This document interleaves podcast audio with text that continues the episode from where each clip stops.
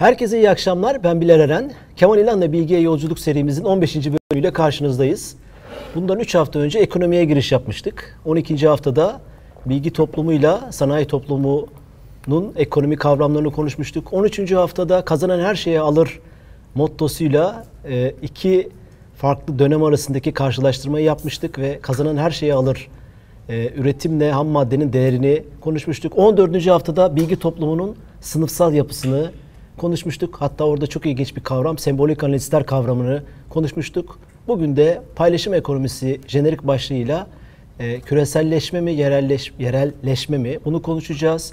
E, ekonomiyle ortaya çıkan sorunlara çözümleri konuşacağız. Şehirler, şehirler perspektifini konuşacağız.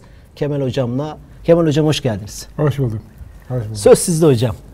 Başlayalım madem öyle söz bendeyse. Başlayalım hocam. Peki. Şimdi bundan kaç yıl önce 2005 yılında Thomas Friedman adlı bir adam belki birçoğunuz bilir bu bir gazetecidir New Yorklu. Yahudi bir gazeteci ama tanınmış bir gazetecidir. Bir kitap yazdı. Kitabın adı Dünya Düzdür. Bundan kastı şuydu. Ee, dünyanın neresinden olursan ol başka yerdeki bilgiye daha doğrusu enformasyona erişebiliyorsun. Müthiş bir erişim. Değişti dünya. Ne şekilde değişti onu anlatmaya çalışıyor. Bu dünyayı düzleyen, insanların, uzaktaki insanların birbirleriyle ilişkisini yoğunlaştıran 10 tane neden saymış. Şimdi ben bir bunları saymaya başlayayım. Toparlayacaksınız. Toparlayayım. Bu 10 neden nelerdi? Bir kere birincisi olarak çok önemli bir şey oldu. Soğuk Savaş'ta dünya ikiye ayrılmıştı. 1989 yılında Berlin Duvarı'nın çökmesiyle Soğuk Savaş bitti. Biraz sonra zaten bundan biraz sonra Sovyetler Birliği de çöktü. Soğuk Savaş bitti ve bu şekilde ikili dünya o ikili olma özelliğini kaybetti. Ondan sonra ne oldu ayrı mesele ama o o ayrım bir kere gitti.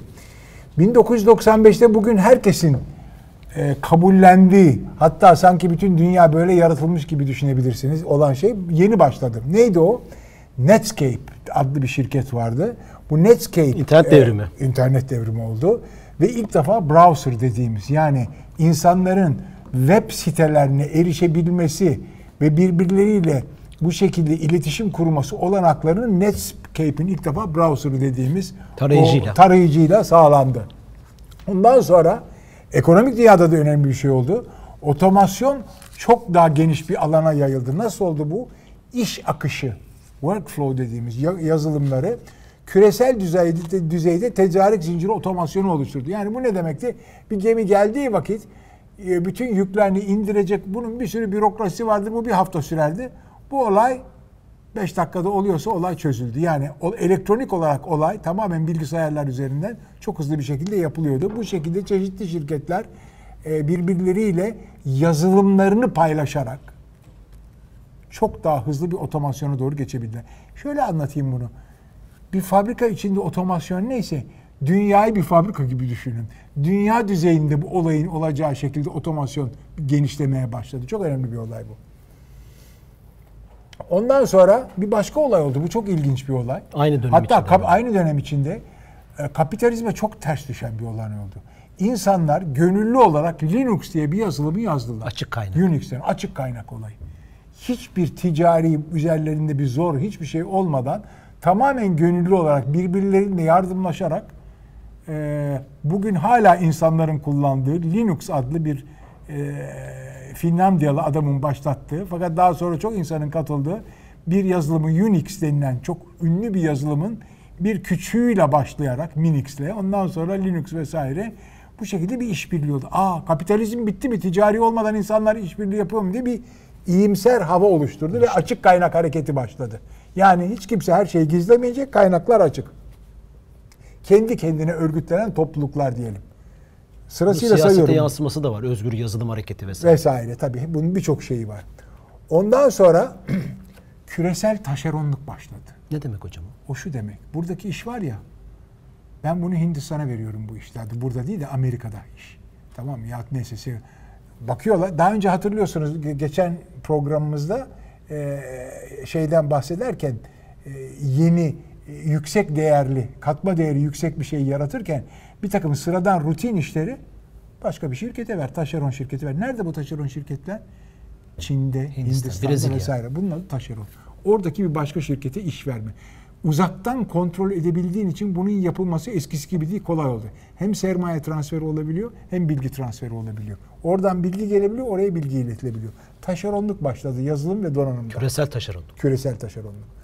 Yurt dışında bu taşeronluk, offshore'ing, yurt dışında üretime de açılmaya başladı. Bu kere oraya iş verilmiyor. Bizzat orada şirket kuruyor. Apple'ın Çin'de e, fabrikası. Apple e, şeyde Çin'de şirket kuruyor. Orada üretiyor. Bunun farkı ne birincisinden? Oranın iç pazarını da kullanıyor. Yani oranın iç pazarı içinde satabiliyor. Anlatabildim mi? O çok önemli. Yani artık o tabii nasıl kabul ediyor bu ülkeler bunu? O teknolojiyi bize üretirsen diyorlar. Yani o bir öğretme süreci, e, o bilgilerin dağılması sürecini başlattı bu. Çin ve Hindistan. Ondan sonra yeni şirketler doğdu. Bunlara örnek Walmart, Dell şirketler. Bu şirketler hiçbir şey üretmiyor. Ne yapıyor?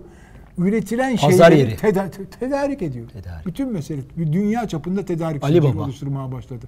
Bugün Ali Baba bir örneği ama ben bahsettim 1995'ler efendim daha çok da 2005'lerde bugün bu Ali Baba çok geç kalmış bunda. Bundan önce başladı. Bunun ilk girişimcileri Dell ve e, Walmart örneğini verdim. O ikisidir. Bunlar saf lojistik şirketler. Başka hiçbir şey yapmıyor. Sadece lojistik. Senin istediğin şekilde sana uygun bilgisayar neyse ona göre çeşitli yerlerden siparişler vererek o üretim yapabiliyor. Yurt içi taşeronluk başladı. Aynı taşeronluk sadece Hindistan içine değil Amerika yahut Avrupa içinde çeşitli bölgelerden başka bölgelerde taşeronluk işleri başladı. Ağların büyümesindeki dış ekonomiler. Dış ekonomi kavramı önemlidir. Niye önemlidir? Mesela bu ağlarda önemlidir. Bir ağ ne kadar büyürse bir şirket kurdunuz yahut bir kuruluş kurdunuz. Ne kadar üyesi çoğalırsa onun değeri artar. Ağ kurduğunuz vakit. Çünkü ne kadar çok içinde insan olursa o iletişimin boyutları o ölçüde gelişir. Kıymeti belirleyen bir şey oldu hatta. Kıymeti belirleyen bir şey olmaya başladı. İşte bu WhatsApp'ın defa- kullanılması mesela. Aynen WhatsApp'ın kaç kişi kullanıyorsa ona göre. Çünkü bugün artık bu olay biliyorsunuz yapay zekalar tak farklı bir biçimde daha bir değer, bir ölçüde daha değer kazanmaya başladı bu verilerin değerinden dolayı. Ondan sonra tamamen distributed, dağılmış, dağıtılmış zekayla e, birçok işi e, çok sayıda bilgisayara dağıtabilme olanakları oldu. Bu ilk astronomide başladı, astrolojide. Yüzlerce bilgisayarın içine çok zor bir işi veriyorsunuz. Paralel olarak hepsi bunu çözüyor ve size getiriyor. Siz hiçbir şey yapmıyorsunuz. Sadece izin veriyorsunuz. Benim bilgisayarıma girme olanağınız var diyorsunuz. Bu olay yetiyor. Burada asıl olan olay şuydu. Daha 70'lerin sonunda başlayan, buralarda patlayan olay. Bilgisayarların birbirleriyle konuşabilmesi. Şimdi bize bu normal geliyor. Bilgisayar insan değil ki. Ne demek bilgisayarların birbiriyle konuşması? İki teli birbirine bağlayınca ne olur? Elektrik akımı öbür tarafa da geçer. Bu ilkel bağlama. 100 yıl önce olan elektrikte olan. Ama iki bilgisayarı bağlamak iki teli birbirine bağlamak gibi değil. İki sistemi birbirine bağlamak demek bunların birbiriyle konuşabileceği protokolleri ve mantıksal devreleri oluşturmak demek. Çok daha karmaşık yani görece daha karmaşık bir olay. Bu olay olmaya başladı bilgisayarlar birbirleriyle konuşmaya başladı. Bu çok önemli bir olay. Bu şekilde Bu söylediğiniz her şey buna bu Bunların hepsi dünyayı düzleyen 10 neden var ya ben bu saydığım bu sonuncusu 10'uncuydu. Ee, 10 tane neden saymıştım. Düzlemekten kasıt yatay bir hale sokmak. Yani enformasyonun her yerden her yere erişilmesi. Buradaki hata şu, hemen bunu söyleyeyim başta. Bunu enformasyon değil, bilgi diyor ee, Friedman. Friedman. Friedman. Halbuki daha önce biliyoruz, daha önceki programlarda dikkatinizi çekerim. Enformasyon bilginin ham maddesidir. Bilgiyi üretmekle enformasyona erişmek ayrı şeyler. Enformasyona eriştiğiniz vakit bilgiyi üretmiyorsunuz. Örtük bilgiyi unutmayın.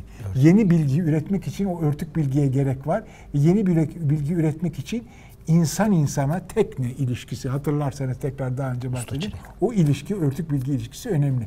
Onu hiç aldırmıyor. Aldırmıyor. Friedman onu sadece enformasyonu bilgiymiş muamelesi yapıyor. Birazdan bunun karşıt görüşlerini göreceğiz. Bunun hemen arkasından Dan Tapscott ve, e, Anthony Williams iki adam Wikinomics adlı bir kitap yazdı. Bir Wiki kitap. e, Hawaii dilinde hızlı demek bildiğim kadarıyla ya ona benzer bir şey. Çok hızlı çalışan ekonomi ama buradaki ana fikir şu. 21. yüzyıla girerken şirketlerin bakın şurada ilkeleri söyleyelim. Açıklık. Yani herkese açık gizli bir şeyimiz yok. Yatay işbirliği. Yani aynı düzeyde olan şirketler birbirlerine işbirliği yapıyor. Paylaşma. Paylaşıyorlar. Bende bir yazılım varsa siz de bu yazılımı kullanabiliyorsunuz. Ve küresel boyutta eylem. Hepimiz bütün küreye yayılabiliyoruz. Bu geçmişteki yaklaşım ise tekellerin yaklaşımı. Nedir? Bakın tam terslerini söyleyeceğim. Kapalı, hiyerarşik Hiyerarşik. askeri hatırlarsanız yine e, geçen konuşmalarda askeri örgütlenme büyük şirketlerin Sanayi örgütlenmesi nasıl? Tabii ilk başta büyük e, üretim e, büyük ölçekli üretimde bu hiyerarşiklik vardı. Gizlilik askeri gibi ve izole. Başkalarından izole ediyorsun o gizliliğin. Tekeller öbür her tekel öbürlerinden gizli esrarengiz bir görünüm arz ediyordu. Bu açıklık. Wikinomics'in dediği olay şuydu. Ee, bir gecede dünyayı değiştirebilecek kitle işbirliği varken işlerin eski hiyerarşik yöntemlerle örgütlenmesi doğru değildir. Bu insanı sonunda kaybettirecektir. Eğer bu dünyada yaşamak istiyorsanız işbirliği belli ağların bir parçası olabilme ve bu işbirliğini sürdürmeye alışmalısınız. Ancak bu şekilde yenilik yaratabilir ve ekonominizi büyütebilirsiniz. Aslında Dediği- şirketlere söylüyor değil mi? Bu şirketler şirket- kaybedecek diyor. Aynen onu şirketlere hatta bireylere kadar inerek söylüyor ama asıl söylemek istediği şirketlerdir burada. Ee, her bireyin ekonomide oynayabileceği bir rol vardır. Her şirkette tercihini yapmalı. Ya küresel ağın bir parçası olacak ya da sıradanlaşacak. Mecbur. Öbür türlü olursa izole olur ve e, güdük kalır diyor. Wikinomics'i e, bu ilkeyi benimseyenler. Kimler yazıyor hocam bunu? Don Bunu e, Ta- Tapscott, Dan Tapscott ve e, Anthony Williams iki adamın yazdığı kitap. Daha sonra bunu Macro Wikinomics diye bir kitap yazdılar. Daha makro düzeyde olan. Yani ekonomik ilkeleri paylaşma, açıklık, e, ondan sonra hiyerarşik yerine yatay ilişki kurma bunlar ve ağ kurma. Asıl önemli olan burada ağların kurulması ve işbirliği bu şekilde yapılması. Bakın yine bir önce söylediğimde Reich'ın söylediklerini bunlar. Bunlar hepsi farklı açılardan aynı soruna bakıyorlar. Reich de ne diyordu? Ee, problem çözücüler, problem tanımlayıcılar, stratejik arabulucular. Bunların hepsi dünya düzeyinde ağların kurulmasından bahsediyordu. İyi bir iş yapacaksan muhakkak bu ağları kuracaksın. Birazdan Bu yine Don, buraya Don geleceğiz. Tapscott e, Dan- şuradan Dan Tapscott, Dan Tapscott. Tapscott şuradan hatırlıyorum. Blockchain'in dünyada en büyük savunucularından biri. Tabii, olabilir. Blockchain ile ilgili olabilir. çok olabilir tabii. çok Çünkü blockchain'de de blok zinciri. dağıtımlı e, şeyle otoritenin tek bir yerinde olmasından Merkezsiz, çok dağıtımlı olması. dağıtık. Ademi merkezi sistemi şey yapıyor. Peki e, Örnekler verelim mi bu ekonomiye hocam? şimdi bu ekonomiye tabii örnekler verelim. Mesela ürünler. ya en basitinden Apple alın. Apple merkezi zannediyorsanız yanılıyorsunuz. Üretimi Çin'de. Birçok parçası dışarıda başka yerlerde yapılıyor. Tasarımı ama Kaliforniya'da olabilir ama onun birçok işleri dışarıda yapılıyor. Birazdan bir örnek vereceğim. Birazdan geleceğim ona. MIT'nin endüstri e, grubu diye bir grup var. O Susan Berger'in e, biz 500 şirket üzerinde yapılan bir araştırma var. Bunun içinde ileri teknoloji şirketleri var da düşük teknoloji, tekstil şirketleri de var. Bunlar rekabete nasıl girdiler? Rekabetin koşulları nedir? Birazdan oraya gireceğiz. Orada daha iyi göreceğiz bu olayın ne olması gerektiğini. Şimdi paylaşım ekonomisinin bazı ürünlerine gelelim. Bunu hızlı geçeceğim ama birkaç tane örnek Geçelim. vereceğim. Çok Uber, Uber'i biliyoruz. Kıyamet koptu burada. Şu da an Uber. evet, çok Tamam, Uber oldu. uygulaması, tüketici uluslararası kalabalık kaynak. Bu crowdsourcing, kalabalık. Bütün bunların arkasında yatan şey kalabalık kaynaklı. Yani çok sayıda insanı işin içine sokarak bir şekilde.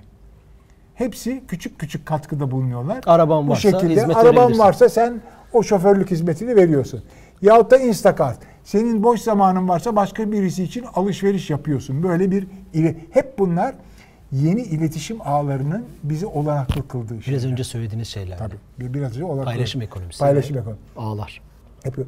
E, Airbnb de Airbnb, aynı aynı şeyi şekilde söylüyor. var. Airbnb'de de e, kendi evini otel gibi başkalarını kullandırabiliyorsun. Bu şekilde sen de 3-5 kuruş para kazanıyorsun. Ondan sonra TaskRabbit bunların için küçük ölçekli işlerden tornavida, marangozluk bu tür işleri yapma eli daha becerikli olanlar varsa küçük bir ücret mukabili bunu başkaları için yapıyor. Ondan sonra hukuk konusunda, sağlık konusunda doktorların e, ve avukatların hizmet verdikleri daha ucuz, daha geniş kesime hizmet verecek böyle şirketler Yükselen kuruyor. şirketler bunlar. Bunlar için, bunlar şirket bu şirketleri kuranlar çok büyük sermaye buluyorlar. Şimdi burada bunu hemen Ray tekrar geldik Ray'a. Ray siz benimle dalga mı geçiyorsunuz ya diyor. Bu ekonomiyi nasıl değerlendiriyor? Şunu diyor bakın aynen Ray'dan söylüyorum. Daha önceden belirlenen tüm işleri programlanmış robotların yaptığı ve tüm karların robotların sahiplerine gittiği bir ekonomide yaşamaya ne dersiniz diyor. Bu işi örgütleyenler parayı malı götürüyor. Ne yapılıyor? Bir daha bakalım. Bu süre içinde nerede önceden öngörülemeyen, mesela alışveriş yapılması önceden bilinmiyor. O sırada sen istiyorsun. Saati vakti belli olmayan orada burada alışveriş, tamirat, şoförlük, mal teslimi gibi sıradan işler varsa bu işler geçimi zor sağlayacak ücretler karşılığında insanlara yamanıyor. Tam olay bu. Tamam mı? Yamanıyor. Bu insanlar Uber şoförlerinden, Instacart alışverişçilerinden, Airbnb ev kiralayıcılarından ve de Tax Rabbit tamircilerinden, Upcastle isteğe bağlı çalışan hukukçularından ve HealthTap'in online doktorlarından oluşuyor. İyimser adlandırma paylaşma ekonomisi. İyimser bir adlandırma. İyimser bir. Daha gerçekçi bir tanım. Kırıntıları paylaşma ekonomisi. Aa, karşı buna. çıkıyor bu. Tabii müthiş karşı çıkıyor. İnsanları dolandırıyorsunuz ya. Asıl parayı başka adam götürüyor. Bütün malı burada. Müthiş bir eşitsizlik burada var. Yani çok güzel buluş da o buluşlar adam bir insan milyoner oluyor. Kalanlar kendileri de iş sahibi zannediyor. Bunlar geçim sahibi. Bunlar ne bir ek, şeyi var. paylaşma. Bunun ne bir emekliliği var ne bir şey yani çok yararlı ve pratik bir şey gibi gözüküyor. Biraz baktığınız vakit olay o göründüğü gibi değil. Onu Ben de şöyle karşı çıkacak sandım. Şimdi Uber geliyor buradaki taksi ekosistemini bozuyor. Taksilerin problemleri o ayrı bir sorun ama yereldeki problemleri bozuyor. Onları iflas ettiriyor vesaire. Şimdi olayı o açıdan bakarsan olayın hem olumlu hem olumsuz tarafları var. Yerel bu tür işleri yapanlara bir rekabet oluşturuyor bu. Bu rekabet sonucu oradaki fiyatları da aşağı çeken bir tarafı. Yani böyle de bakabilirsin mesele. Ama meselede malı kim götürüyor aslında ona bakacaksın tamam mı? Malı götüren bu buluşu, bu müthiş bir buluş gibi düşünüyoruz bunu. Bu buluşu yapan ve bu bilgisayarlarla bütün bu kesimi örgütleyen eninde sonunda bunun için çok ciddi bir sunucu, bir bilgisayar merkezi oluşacak. O merkezden bütün bu olayların yönetimini, lojistiğini sen yöneteceksin. Bütün parayı da sen alacaksın. Sembolik analizciler. Tabii. Sen, o başta az sayıda sembolik analizi malı götürüyor burada. Bu demin söylediğimiz eşitsizlik ekonomisinin bir parçası haline olay. Kapitalizmin yo- şey değiştirmiş Kapitalizm hali. her zaman bu değil. Kap- Kapital, bu değil, bu paylaşım form, ekonomisi. form değiştirmiş hali gibi. Kapitalizm ama bu değil. Bu üretim değil. Bu hizmet sektörüne daha yakın. Bu da acımasız bir şey. O anla onu Çok acımasız. bir- çalışıyor. Bu hizmet sektörüne daha yakın bir iş ama burada da e, işte başta söylüyor ya robotlar gibi otomasyona benzer işleri sen e, garibanlara bu işleri yaptırıyorsun, onları örgütlüyorsun ama asıl baştaki sermaye ve kardaki büyük paralar sen hepsi ufak ufak para veriyor sana. Hani bankada vardır ya hepinizden beşer kuruş aldım. Hepsi bir şeydi. Bir baktım o müthiş bir birikim var orada. Senin verdiğin para fazla olmadığı için sesini çıkarmıyorsun.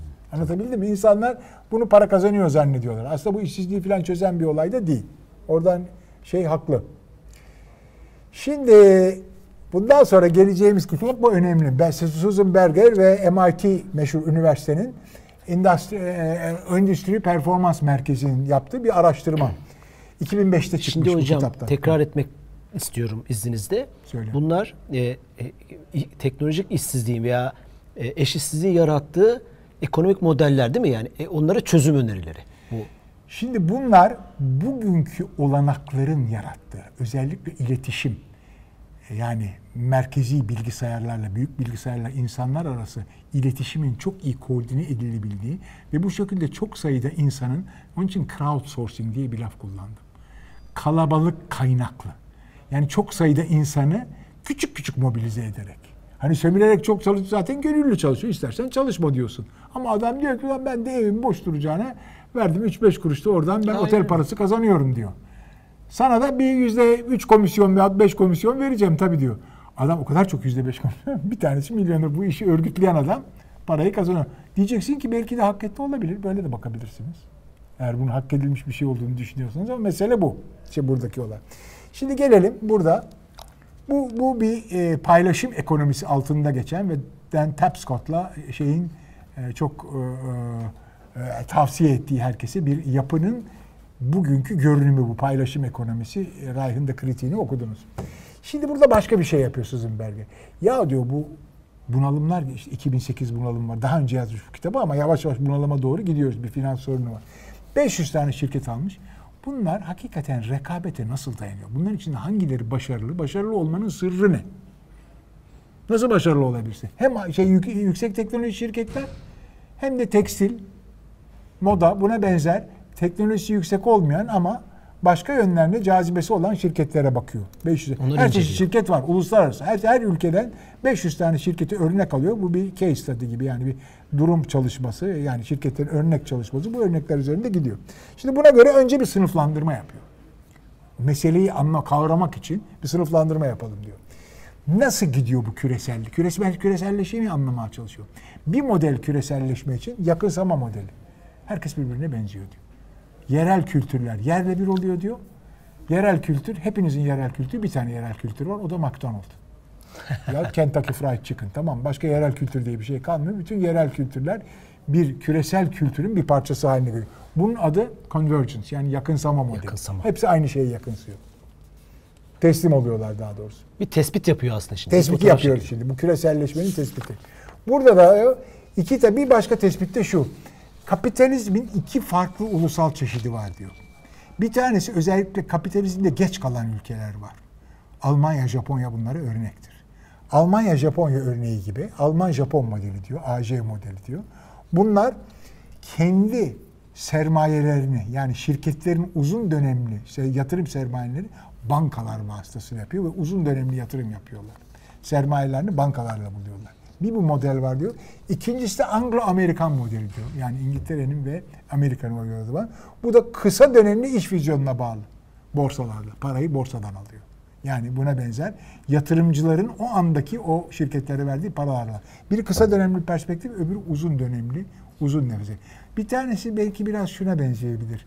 Faizsiz bankacılık diye bir şey var ya yani sana para verenler o işin parçası haline gelmesini isteniyor, isteniyor. Uzun vadeli yatırımda. Yani bu hangisi? Alman-Japon modelinde. Alman-Japon. Bunların böyle yapmak zorunlu şuradan. Bunlar daha sonradan girdiği için kapitalizmin devlet vasıtasına tepeden aşağı yapmak zorundalar. Öbürleri ise aşağıdan yukarı zaten yapılmış. Girişimciler var. Amerika'da. İngiltere'de, Fransa'da, Amerika'da. Tamam. Bir özellik daha. Bunun adına da dinamik miras diyor. Ee, o şu. Yani sen bir şeye alışmışsın. Değiştiremiyorsun. En güzel örneği buna da şey örneğini Çok bence. acayip. QWERTY. Klavye mi? Klavye. Haklı. Değişmiyor. Ya klavye değişti. Eskisi gibi daktilo maktilo değil. Bu bambaşka bir olay. Ama hala senin onun sırasını eskiden düzen kalma. oturuyor, kültür Şimdi oluyor. eskiden kalma bazı şeyleri şirketler değiştiremiyor. O kültür sana şey gibi çıklet gibi yapışıyor. Bir de bu. Bu özellikleri sadece sıraladıktan sonra 500 tane şirket üzerinde araştırma yapılıyor. Varılan sonuçlar da 4 maddede özetliyor. Kardeşim başarılı olmak için 4 tane ilke söylüyor. Çok önemli bu ilkeler. Bir tane yani baktıkları vakit, başarılı olanlara baktıkları vakit 4 özellik görüyorlar. Ya en iyiyi sen yap belli bir konuda yahut da en iyi olacak bir taşeron bul. Git bir taşeron bul. Bu işi dünyada en iyi yapan olsun o taşeron ona götür. En ucuz yani en iyi demek bu işi en ekonomik en, en hem nitelikli hem ekonomik yapan. Bu en iyi Ya da- 500 ya şirketin kendin yaptığı şeylerden yap, bahsediyor. Ya kendin yapacaksan yap, yapamayacaksan taşerona. Taşer et. İki, bu miras var ya, bu ataleti aşk kuvvetidir vesaire. Yani geçmişten kalmış senin bir tane idiotik, aptalca şeylerin varsa atalet oluşturacak şeyler var. Bunu artık aş, bunu at çöpe at. Yani bırak yeniliklere ayak uydur. İkincisi bu çok önemli. Birçoğu bunu aşıyor. Sakın ekonomik olmak için düşük ücretli yapma. Hiçbir zaman kazanamazsın. Her zaman ücretleri yüksek tutmaya çalış. Yani Çalışanlarını. ücret- Tabii çalışanlar. Hiçbir zaman düşük ücretli insan sömürüsünde de hiçbir zaman başarılı olamazsın böyle diyor. Bu şekilde gider. Dört, kazanmak istiyorsan vakit kaybetmeden hemen seç. Ne yapacaksın? Böyle ortalıkta dolaşıyor. Onu yapacağım, bunu yapacağım. Aa, yok hemen yarın başta olaya hızlı hızlı hareket et diyor. Bu dört tane ilke çıkarmışlar. Yani başarılı olanların hepsinde gördükleri özellikler ilke. bunlar. Bu bu şekilde doğru yahut yanlış. Bir de gözlem yapıyor. Bu çok önemli. Ben, ben bu önemsedim bu gözlemi. Sözenberger'in yap, bu grubun yaptığı gözlem. Economic recovery without job. Bakıyorlar iktisat, ekonomi yavaş yavaş canlanıyor. Fakat yeni iş alanları oluşmuyor. Bunun adı economic recovery without job. İş, yeni iş alanları olmadan ekonomik büyüme. Tehlikeli bu. Özellikle yeni gençlere iş alanları açılmıyor fazla. Bu sıralarda çok iyimserlik var bakarsanız. Birinci programa döndük ya. Ha, birinci program tabii döndük ona. Bu İyimserlik mi çok- var hiç? Oo tabii Ekonomist dergisi aa, şey seçimleri için söyle adını. Avrupa Avrupa, Parlamentosu. Parlamentosu seçimlerinden bir gün önce müthiş bir iş bolluğu vardır. Kimse işsiz kalmayacak falan diye Ama bir artıyor şey. rakamlar yalan gibi. Yani doğru değil. Yani geçici olarak böyle bir şey olmuş olabilir ama hiçbir biçimde burada şuna bakmak lazım. Hemen buradaki sayılara bakma. İşin ve bilginin oynadığı rolün işe iş sürecine bakacaksın. Yani nasıl değer üretiyorsun? Ne olur lan? Nasıl değer üretin? içine gir. Bak nasıl değer üretiyorsun ya? Rutin işler mi yapıyorsun? Yoksa gerçekten onun içinde bir yaratıcılık var mı diye bu işe buraya bak. Her iş için bunu ayrı ayrı bu analizi yap. Bu şekilde bu işi en iyi yapan neydi? Tekrar birinci programa dönelim. McKinsey raporu. McKinsey raporuydu. İnsanın makineyle ikamesi için hangi özelliklerin ne şekilde ikamesi lazım? O ters söylüyor ama Bunun- %52 iş kaybolacak diyor. Tabii İşten öyle diyor. Tabii ben, ben, ben de onu diyorum. Ha, tamam. Yani işlerin Siz kaybolacak. katılmıyorsunuz bu şeye. Ben hiç katılmıyorum buna. Yani e, Katılmadığınız bir görüşe bile yer veriyorsunuz ama. Tabii, tabii tabii. Alternatifleri görmek açısından. Hangi görüşe katılmıyorum dedim bakayım bir daha söyle. Economic recovery without jobs'a katılıyorum. Yani eko- yeni iş alanı oluşturmadan ekonomi canlanıyor gibi gözüküyor. Ama bu canlanmasa halde bir canlanıyor. Ekonomistin başlığına katılmıyorsunuz. Katılmıyorum. 25 Mayıs'taki Katılmıyorum sayısına. baştan aşağı yani tamamen o bir politik. Ekonomist dergisi bunu çok yapar. Politik bir müdahalede bulunmak için. Avrupa'da sağ yükselmesin. Avrupa topluluğunun dağılmaması ve patlamaması için orada moral yapmak için o başlığı atmış. 25 Mayıs. Geç kalmış ama bir gün kala. 26 Mayıs'ı Ta- seçim. ama bilhassa bir gün kala. Seçimler ertesi gün oluyor. Oylarını verecekler. Bilhassa 25 Mayıs'ı seçmiş. Hiç geç kalmış değil. Çok çok çok ustadır bu işlerde. Ekonomikse bir şey öğretmeye çalışma politika. Ondan sonra şehirler perspektifine geldik. Nedir hocam o? Şimdi Jane Jacobs diye bir han- hanım var. bu şehirci. Bu, bu e, hanımın e, lise diplomalı bir hanım. Ödüller almış. Müthiş parlak kafası olan. Bunun bir takım önemli fikirleri var. Onun dediği şu. Çok kısa özetleyeyim. Çok kısa lütfen. Çok kısa. Her şey şehirlerde yapılır. Asıl ekonomik büyümenin gerçek birimleri büyük birimler değildir. Şehir birimidir, küçük birimdir. Ülkeler, milletler ve imparatorluklar her zaman çökmeye mahkumdur. Çünkü kendi içindeki şehirler birbirleriyle çelişen amaçları olur. Bir tanesini ithal etme ihtiyacı vardır bir şehrin, başka bir şehrin ihraç etmek ihtiyacı vardır. Şehirler nasıl büyür? Şehirler bir şeyi öğrenirler, ithal ederler. O bak ithal ettikleri şeye bakarlar. Onun benzerini yaparlar. Biraz sonra daha iyisini yaparlar. Onun daha iyisini yavaş yavaş ihraç etmeye başlarlar. Çok ilginç bir yaklaşım. Sosyal tabii. bir bakış açısı da var. Müthiş bir bakış. Ve diyor ki T eski çağlarda bile köylerde, möylerde hiçbir şekilde yani kırsal bölgede hiçbir kişi hepsi şehirlerde olur. Kırsal bölgenin tarım aletlerinin bile bütün icatları vesaire hepsi şehirlerde olur diyor. Her şey şehirlerde olur diyor. Ve burada tabii hiç acımadan Adam Smith'in en temel yanılgısı e, şey olarak zenginliği yaratan temel birim olarak şehirleri ve ülkeleri, nation'ları, millet, mil, e, milletleri, ulusları görmesidir. Bu yanılgıdır diyor. Böyle bir- bu yanlış bir birimdir diyor. Böyle gelen imparatorlukların hepsi zaten çökmüştür, çökmeye de mahkumdur diyor. Bunu ben bugünkü hangi örneğe koyuyorum? Euro birimi. Euro'nun değeri ne olacak? Yunanistan başka şeyi söyler. Almanya başka. İkisi farklı. Yunanistan gelişmek için ithal etmeye ihtiyacı var. Almanya'nın ihraç etmeye ihtiyacı. Yani biri için euro yükselecekse öbürü için alçalacak. Yani çıkarlar uyuşmayabilir. Onun için bir ülke, yani bu ada. Tabii bunun neresine kadar katılırsın ayrı şey ama söylediği şu. Eğer bunu bizim daha önceki bilgilerimize bütünleşmek istersen Jane Jacobs'un dediği yaklaşımı mühim olan yereldir diyor. Yerel. Yerelden küreseli oluşturursun. Asıl bilgiyi öğrendiğin yer bak çok önemli. Yeni bilgiyi oluşturduğun yer dar şehirlerdir diyor. Şehirler içindeki O da yerel demek diyor. değil mi? Yer, teknedir diyor. Tekne. Teknedir diyor. Senin o Thomas Friedman'a bakma. Dünya bütün bütünleşti. O enformasyona her yerden erişiyorsun ama o eriştiğin enformasyonu anlamıyorsun. Onun üzerinde beceri oluşturmadın. Başkası üretiyor çünkü. Başkası üretiyor. O beceriyi, o, o enformasyonun sana gelmiş olması onu hemen öğrenip onu üretken hale get- getirebileceğinin göstergesi değildir diyor Jane Jacobs. Ve diyor ki mesela bazı şehirler uzmanlaşmıştır. Eğer tiyatro ve sinema ise Hollywood uzmanlaşmıştır diyor.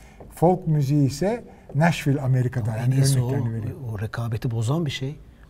Yani Hollywood rekabeti bozan bir şey, yereli öldüren bir şey. Anladım. Netflix rekabeti bozan bir şey. Premier Lig Hayır, hayır rekabeti, bozan bir şey. bozan bir şey ama onu sen istiyorsan öğrenme süreci doğru burada bir öyle bir şey var. Sen eğer bu işi öğrenmek istiyorsan Hollywood'a git diyor. Anladın mı? Mesele o. Çünkü bütün bu işin ustaları orada, Orada. birleşmiş. Ne? Belki birden fazla böyle merkez var. İlle bir tane o var demiyorum. Ama bu konsantrasyon belli bir yere gelince bu iş oluyor. Şehirlerde bu iş olur. Yani insan insana temas önemlidir diyor. Demek istediği bu. Tekne dediği bu. usta çırak meselesine geldik. geldik Ben şöyle oraya. anladım. Her ülke kendi Hollywood'unu, Premier Lig'ini, Netflix'ini oluşturuyor. Eğer oluşturabiliyorsa ne ala. Ama o- Ben bunun oluşturulamayacağını şuradan gördüm. Aynı şeyi Meksika'da bakıyorlar. Ee, şeydeki e, e, söyle adını Amerika'daki Silikon Vadisi'nde Meksikalıları Meksika'ya çekmeye çalışıyorlar. Çekemiyorlar. Çünkü diyorlar ki Meksikalılar ya bizim burada temaslarımız var, başka şirketler var. Orada bir bütün içindeyiz. Geldiğimiz vakit izole oluyoruz. Ben aynı şeyi Türkiye'de yapmaya çalıştım, mümkün değildi. Başarısız oldum. Dedim ki burada da yani orayla orada olmak zorundalar. Çünkü o ağın, o network'in içindeler. Anlatabildim mi? Söylemek istediğim tekne. Orada usta çırak, insan insana ilişkilerle öğrenip yenilik yaratabiliyorsun. Bilginin üretildiği yer burası. Söylediği bu Jane Jacobs'un. Uzatmayalım. Jane Jacobs'tan sonra bunun şeyleri var. Söyle adını. Ee, öğrencileri var. Bunun bir tanesi Richard Florida adında bir adam. Bu şu anda çok zengin oldu. Şu anda değil çok önce zengin oldu. Ee, Kitap yazdı oldu yaratıcı demeyin. sınıf tabii kitap yazdı. Sadece kitap yazmadı. Amerika'da, Kaliforniya'da çok sayıda şehrin danışmanı. Danışmanı. O şehirlere adamın dediği şehrin zenginleşmesi için hep bunlar e, şey Jane Jacobs öğrencileri. Şehrin zenginleşmesi için o şehre 3 T harfi diyor. Talent yani kabiliyet, teknoloji ve tolerans. Yani bu üç özelliğe sahip olan insanları çekeceksin. Bu insanları çektiğin vakit o şehir zenginleşir. Hatta şehirler için bir zenginlik gelişme endeksi koyuyor insan kalitesine bakarak. Bu zenginlik indeksi ne kadar yüksekse bir de bakıyor ki o şehirdeki eşitsizlik indeksi de o ölçüde yüksek. Yüksek ya. Yani onun için bizim sorunumuza bunlar çözüm getirmiyor. Getirmiyor. Yenilikler ama bu sorunlara çözüm getirmiyor. Paul Römer daha önce bahsettiğimiz bir ekonomisti. O daha da ileri gidiyor. Sıfırdan bir şehir yaratalım diyor. Bu te 13. 14. yüzyılda Hansa League diye Avrupa'da, Kuzey Avrupa'da şehirler kendi kurallarını oluşturuyor. O kurallara göre insanları kabul ediyor yahut etmiyor şehre. Ya kabul ediyor yahut da etmiyor. Ama kuralları başka bir büyük merkezi hükümet kurmuyor. Şehrin kendi o kuralları kuruyor. Tamam mı? Şey, yani şehir e, kuralını kendi koyuyor. Bu şekilde e, şehre gelen insanları şeyin Paul Römer'in yaptığı şu. e, öyle bir şehir oluşturalım ki bunun kurallarını içine giren insanlar demokratik olarak oluştursun. Bir toprak alalım. Madagaskar'da bu işi uygulamaya çalışıyor. Hükümetle konuşuyor oradaki. Bu çok ilginç bir hikaye. Ve orada diyor ki burada kıyıda bir yerde böyle yepyeni bir şehir oluşturalım. Buna Madagaskar hükümeti bu toprağı versin. Gelişmiş ülkeler bunun sermayesini kosun. Ülke oraya gelen insanlar bunun kurallarını kosun. Oraya adam her yerden, o ülkeden ve başka yerden adam rekrut edelim. Burası üretken bir bölge olsun. Böyle bir şehri tepeden inme kuralım. Bunu yapabiliriz. Biraz deli olduğu için Paul Römer. İsrail'de böyle bölgeler kuruyorlarmış. Şimdi bu olayın ö- hepsinin bu örneği almasının nedeni Çin'dir. Çin'dir. Bu- gü- Çin'in güneyinde bu çeşit böyle şehirlerin kurulmuş şehirler var ve çoğu da son derece başarılı. Onun için oraya bakarak, oradan ilham alarak bu Hong Kong tabii asıl. asıl Kong. buradaki Büyük örnek model Hong değil mi? Kong. Güzel Büyük model. model. Hong Kong modelinden hareket ederek bunları yapalım diyor. Fakat buradaki çelişki şu. Bu olayın çalışmamasının nedeni. Gelişmişlik indeksiyle eşitsizlik indeksi el ele gidiyor. Ne yapacağım? Gelişmişlik indeksi çok iyi. San Francisco'ya bir git. büyüyor ama eşitsizlik Adamların artıyor. doktorusu şusu busu çok iyi. Eşitsizlik indeksine bakın. Kiralara bir bakıyorsun mümkün değil diğerlerine. Bu arkadaşlar bunların farkında değil mi? farkında ama bu adam arkadaşlar çok para kazanıyor laf aramızda tamam. okey. Adam şehre danışman tamam mı? Şehrin danışmanı diyor ki sen şu şu kuralları korsan sen buraya en e, şey insanları çekersin diyor. Eşitsizlik meselesini çözeceğim diye bir iddiası başta yok. Yahut bunu iyimser bir takım laflarla bu olayı Bu konuyu en çok dile getiren ben sizde gördüm yani. Eşitsizlik konusuna bu kadar önem Çok veren. önemli. Şeyde, Rahit'te Kimse buraya girmiyor pek. Girmiyor çünkü bakın niye girmiyor? Ben onu söylüyorum tane. size eşitsizlik meselesi. Çünkü değeri yaratanla eşitsizliği yaratan aynı kesim olunca sorunlu bir durumdasın. Değeri yaratanı atamazsın, satamazsın. Marx gibi o- ben keşke Marx'ın konumunda olsam. Niye? Ama sermaye sınıfını at. Hiçbir işe yaramaz. Parazit bir sınıf. Bütün herkes işçiler üretimi yapıyor. Cennet. Git sonra balık tut. Olmadı. Komünist toplum. Olmadı tabii. Olmaz. Çöktü Sovyetler Birliği. Medyokur. Çünkü asıl yaratıcılar eşitsizliğin de kaynağı. Bütün mesele bu. O zaman ne yapacaksın? bu eşitsizliğin kaynağı olan insanları zorla onlar üzerinde bir etik ilki oluşturup onları ona zorlamaya çalıştıracaksın. Zorladığın vakit başka yere kaçıyor. Nereye kaçıyor? Yeni Zelanda'ya kaçıyor. Nereye kaçıyor? Anakara'ya kaçıyor. Nereye kaçıyor? Zat zut yani. Kaçıyor. Vergiyi az alan, vergi almayan ya onlara ayrıcalık tanıyan ülkelere doğru kaçıyor. Evet Kenan Mesele İnan bu. ve Bilge yolculuğumuzun ana sorusu bu zaten. Bu, bu her zaman her zaman bu soruyla şey bu. karşı karşıya olacağız. Bu da şeyin hikayesi. Ekonomiyi yani. bitirelim mi hocam? Bitirdi bu ekonomiyle bu. Ee, Şeye girmedim çok. Ee, Bu Florida'da birazcık rayha benzer bir şekilde süper yaratıcı bir çekirdek var diyor. Yaratıcı profesör yani yine bir sınıf analizi yapmaya çalışmış ama bunların hepsi rahi kopya çekiyor bana sorarsanız. Çaktırmamış ama yani ondan mülhem hepsi. 1992 Reich'in kitabı çok önemlidir orada.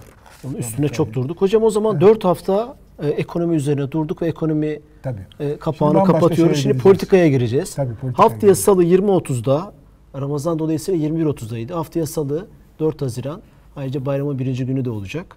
20.30'da e, sanayi ve bilgi topluluğu politika başlığıyla politikaya gireceğiz.